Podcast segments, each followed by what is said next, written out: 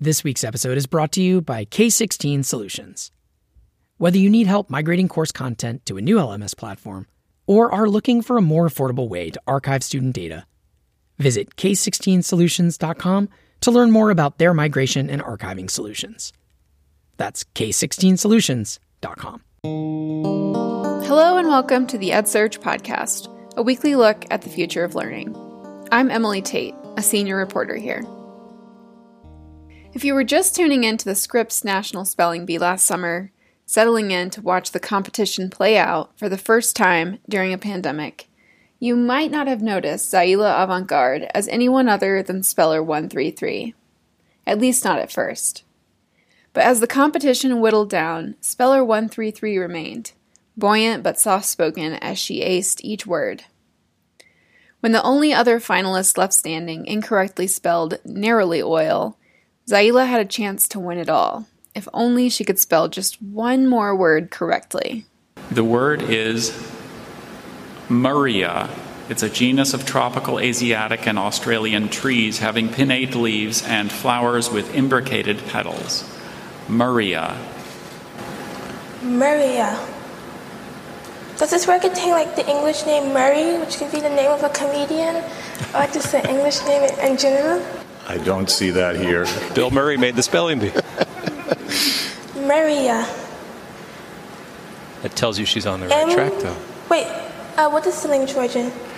It's formed in Latin from a Swedish name. Murraya. M U R R A Y A. That is correct. From that moment in July 2021, Zaila's world changed. The spelling bee champ transformed into a celebrity, appearing on the front pages of newspapers and in the social media feeds of the country's best known athletes, actors, and leaders. She was even on late night shows. That's when the public learned that the spelling bee whiz had more than a few skills up her sleeve. She also held three Guinness World Records for the juggling and dribbling she could do with basketballs. Zaila is the first African American and the first contestant from Louisiana to ever win the National Spelling Bee. One of the latest stops on her victory tour was in Austin earlier this month for the South by Southwest EDU Conference and Festival, where she spoke about reimagining the spelling bee. And she squeezed in some time to talk to us about what the last year has been like for her, how she trained to become a national bee champion in just two years, and she even spelled a few words for us on the spot. Here's my interview with Zaila Avant-Garde. So last summer, after you, you won the Scripps National Spelling Bee, you were featured in major newspapers, invited on to late night television shows, and celebrated all across social media. Now that you've had some time uh, to reflect and let the dust settle, what was that like for you? When you think about it, what stands out? I think what stands out most to me is just the I I had seen people like have these experiences of being in a newspaper. Of course, we look at the news and we see people, but I always dreamed of being the person who's in the news because I'm a big news junkie actually. So seeing myself in the news and and that type of those type of experiences were really really nice uh, nice for me, like really motivational just to see myself in a newspaper after I worked towards a goal. Mm-hmm. Is there a newspaper that you read, you know, voraciously that you were especially excited to see yourself in? There wasn't a newspaper. There was a, a news site, National Public Radio (NPR), which since I it had been my childhood dream to be on the front, the top of it. And then, right a few hours after I won the spelling bee, I logged on just because I'm a news junkie, like I said. So I was looking at the news, and I saw myself at the top of the news. So that was like a dream come true. I bet. Um, what was so obviously that was a very cool part but what was the coolest part of the whole experience of winning of being celebrated like that? I mean you had the former president of the united states congratulating you on twitter so um, you know do you have a you know a favorite thing that you hold on to? I would like the favorite thing uh, that i would hold on to is just the general fact that i was kind of I became visible to a lot of young uh, minority girls, uh, or girls who are minorities and are just girls and minorities who saw me. And that was kind of one of the other things that I was working towards. Besides being on the top of the NPR, one of the things I was working towards was being someone who young girls could look at and be like, hey, look, it's a girl doing something. Which, of course, there are lots of girls doing stuff, but oftentimes it's not super publicized. But the spelling bee is a wonderful vehicle for me to was a wonderful vehicle for me to become visible to young girls and stuff. So I say that was the coolest part, becoming a uh, young girl who people can look at. Did you get any letters in the mail or emails or anything like that of people telling you that they, of girls telling you they had seen you and, you know, wanted to be like you? Oh, yeah, there's lots. I met a lot of girls, and see of young girls, many of them hiding behind their parents' legs, which we've all been there. And I've gotten a lot of, like, media girls sending me stuff on Instagram and stuff saying how inspiring I am and stuff. And it's really nice because uh, I was inspired by many people myself, and now to be inspiring girls, uh, girls just like I was inspired, is really cool. Who are some of the people that you would say inspired you? I would say that I was inspired by a, a bunch of people, including Malala Yousafzai, who I actually got to talk to, which was like one of the coolest things that happened to me. I for briefly got to speak to her over Zoom which is so cool. I've also been inspired by many women, such as the hidden figures like Katherine Johnson and people and Mary Jackson, and all those women who are breaking, who are shattering glass ceilings and kept going beyond that. And they were very motivating to me and really inspired me to go and break that glass ceiling. That's amazing. Um, so, unlike a lot of the students you were competing against in the spelling bee, you had only been training for two years. Uh, what made you first start? Well, I first started off because I have a I had this really good big love of words. Like I used to like to read to look at the the the bindings of books. Even before I knew how to read, I didn't know what they meant, but I was always just really attracted to books.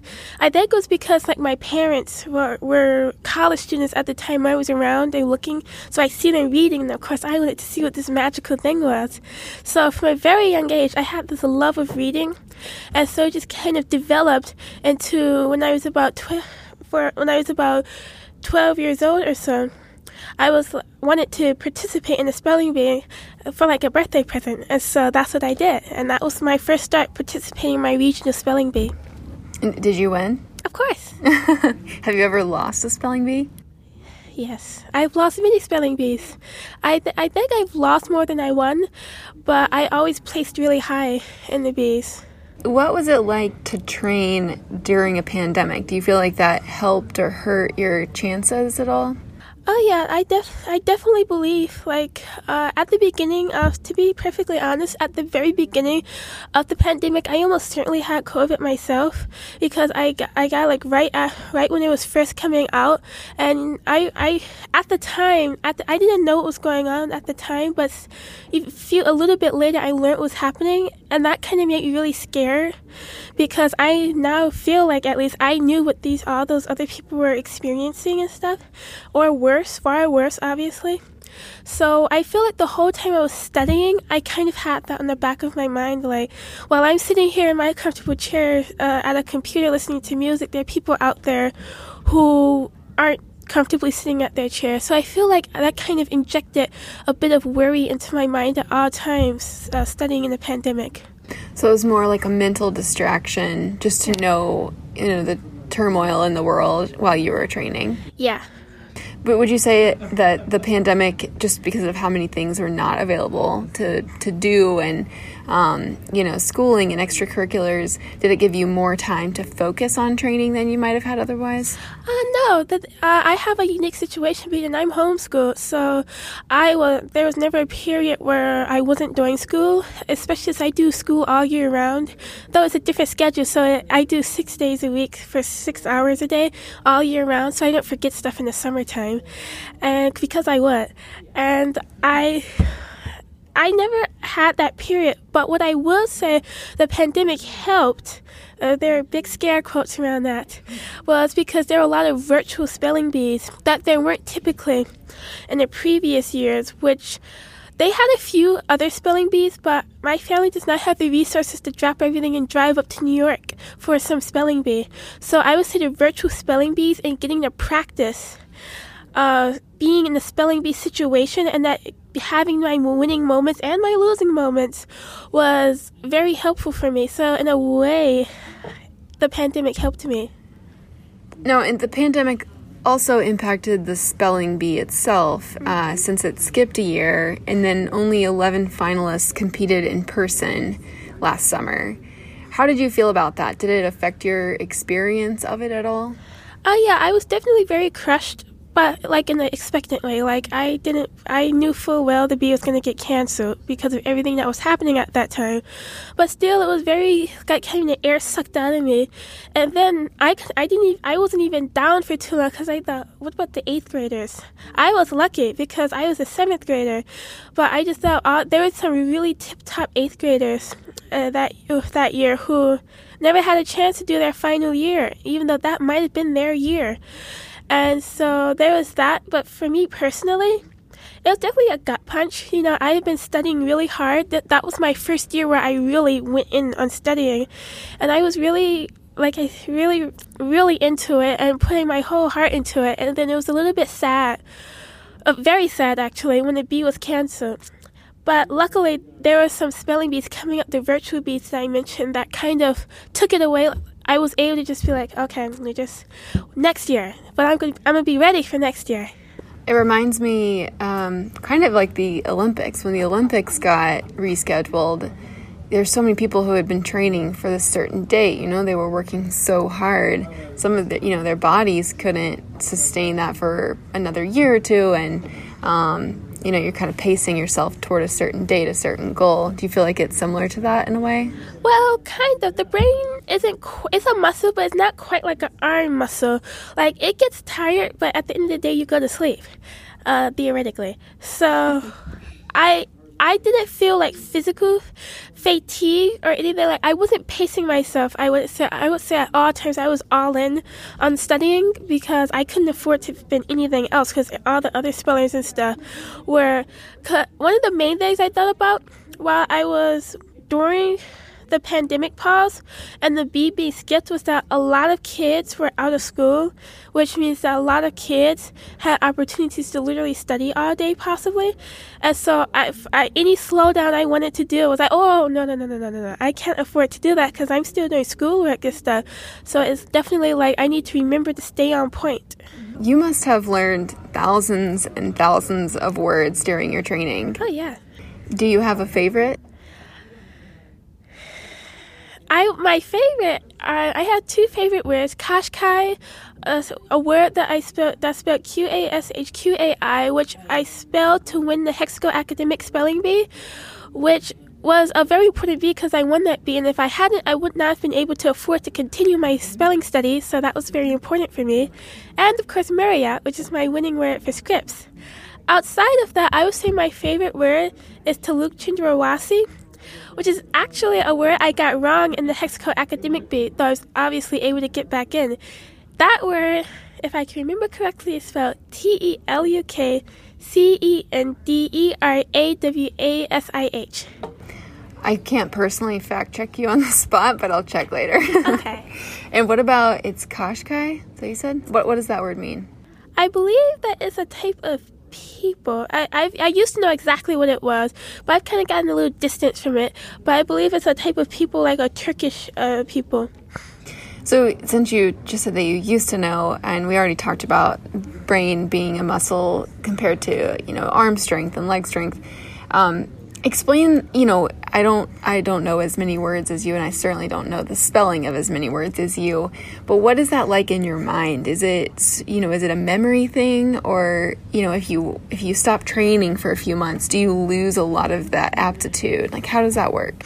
It's kind of like memory for me it's a big big part of it is memory because i have like a really mem- a brain for memorizing stuff but i it's also just it's kind of like riding a bike. Like, though I have lost many of the, uh, I've lost many of the some of the skills, like the roots and knowledge and stuff. it's like like I said, it's like riding a bike. Within like with like a month or two of staying, I could be right back at full capacity. After the break, we challenge Zaila to a mini spelling bee of our own. Stay with us. What do Northeastern University, Rutgers, Wake Forest University, CSU Fullerton, and St. Mary's University of Minnesota all have in common? Well, they and dozens of other institutions around the globe have used K16 solutions to help them migrate to their new LMS. Gone are the days of burdening faculty with manually moving LMS content or paying for a white glove service. Both options are archaic, riddled with errors requiring a tremendous amount of course reconstruction, and both are manual processes. Introducing Scaffold by K16 Solutions. Scaffold is a revolutionary product that allows you to move online content from one LMS to another in real time, capturing details such as course structure, quizzes, tests, and even question pools using sophisticated but simple automation. Scaffold replaces what used to be a manual resource intensive operation, transforming LMS course migration into a quick, accurate, and affordable process. Most importantly, scaffold migration requires little to no manual intervention by faculty, staff, or anyone else. To learn more about K16 Solutions' automated LMS migration solutions, visit k16solutions.com. That's k16solutions.com. Now back to the episode. Would you be willing to spell a few words now? Uh, yeah, depends on what type of words they are. I, I don't know what type of words they are, um, but you can decline if you would like. I'm not. I'm always up for a challenge. Okay, Please don't embarrass me. the first word is Chihuahua.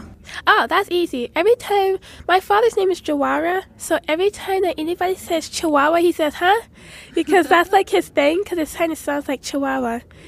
That's the that's that cute little dog, right? Yes, it is also a state of northern Mexico. Chihuahua. C H I H U A H U A. Very good. Um, what about Staphylococci? Staphylo.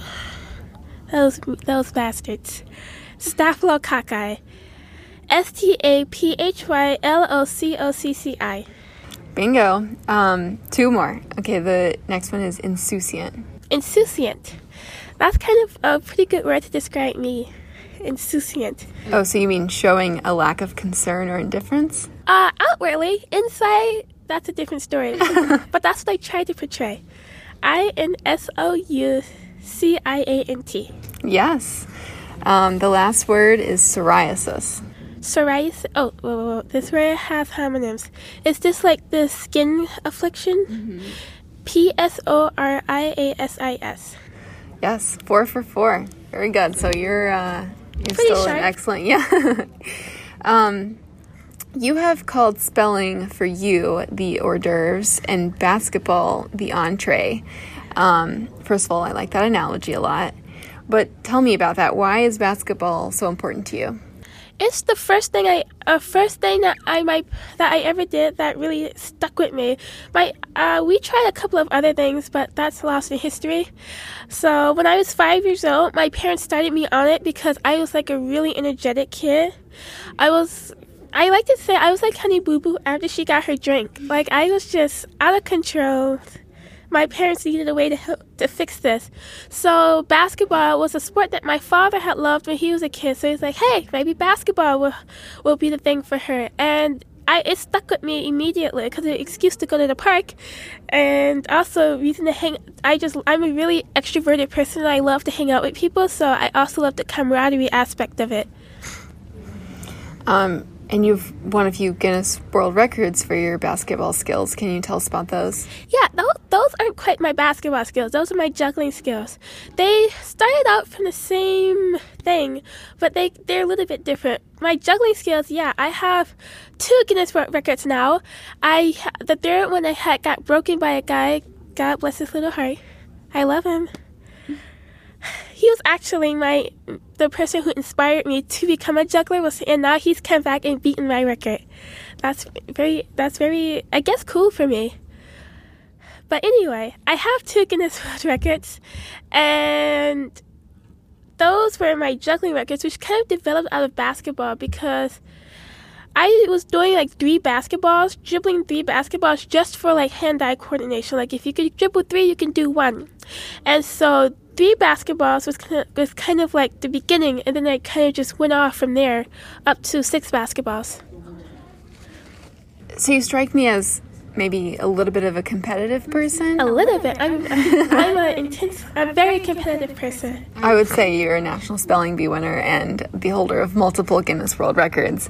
Um, are you going to try and go back and edge out that guy who beat your third world record? Um, I have I have my plans. Just don't tell him.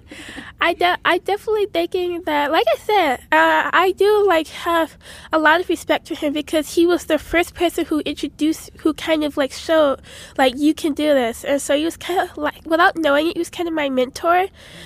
But eventually, one has to outgrow their mentor, and that's what I plan to do. I'm going to. I'm working, definitely working on a way to try to reclaim my record. Yeah, definitely. The student teaches the teacher something. Yes. Um, of all the things you've accomplished, and at age 15, there are many, uh, what are you most proud of? I think I'm most proud of winning the spelling bee because of the long, the the effect of what I, of ho- the hopeful effect of my accomplishment. Because one, like I've mentioned previously, one of my big uh thing, big motivating things that I want to do is to be kind of like a beacon of light to young girls and minorities. And juggling and playing basketball wasn't exactly putting me on the platform for lots of young girls to see. But winning the spelling bee has put me on the platform. Like I'm here because of the spelling bee via basketball. I'm not really here because of my Guinness World Records, for example. And that's so people are hearing my story, maybe being motivated, like, hey, if she can do it, I can do it, because I'm just a typical girl, and they're typical girls, and that's kind of why I'm the most proud of the spelling bee. Do you think you are just a typical girl? Yeah, my parents say everybody else says something else, but in my mind, I'm typical. Um, what's next for you? Have you set your sights on a new goal? Yeah, I'm working on learning piano because I've always had a big love of music, and I'm also working on learning Spanish, which is uh, something I'm really excited about. Now, I believe you won a pretty nice cash prize with your spelling bee win. Um, and is that fifty thousand dollars? Yeah, Do you have plans for what to do with it?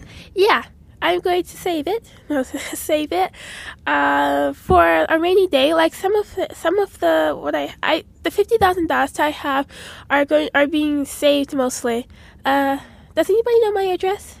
No, I don't think so. No, okay. I'm saving it for, you know, a rainy day. Stuff can come up, family emergencies, and that's something I really like is that now I can help, so, like, say I have, uh, like, say something happens to one of my brothers, now I have the ability to, ma- to be able to help out, and that's something that I really like.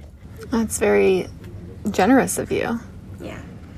Um, and you're in, ni- in ninth grade now, right? Yeah. So now that you're in high school, um, and there's you know so much attention on you, have you given any thought to what you want to do after school? Uh, af- after I finish, I want to I want to go to New School. After I finish, I want to go to college. I want to go to Harvard and play basketball there. That's what I I'm hoping to go there to study my interest in neuroscience and gene editing. Gene editing. Okay. Um, well, I did want to ask one more thing. So you said you're homeschooled. Uh, what was school like for you during the pandemic? Did it feel sort of unchanged because you were homeschooled? Oh yeah, definitely. Uh, being homeschooled, I was kind of already doing what lots of other people. What became was new for other other kids coming in was something I was already used to. So school didn't really change much for me. It was the same. It's just like I said. I wish I had a backdrop of worry. That was like the only thing that really changed for me. But other than that, school was basically the same. Well, thank you so much for being here and for talking to me. Um, you are a delight, and it has been delightful to uh, talk to you. Thank you. This has been the EdSurge podcast. Each week, we bring you conversations like this one. So if you like what you heard, you can keep up with future episodes by subscribing on Stitcher, Spotify, Apple Podcasts, or wherever you listen. This episode was edited and produced by Jeff Young. Special thanks this week to Scripps for the audio from last year's competition. Music this episode by Rowan Jane. We'll be back next week with more on the future of education. Thanks for listening.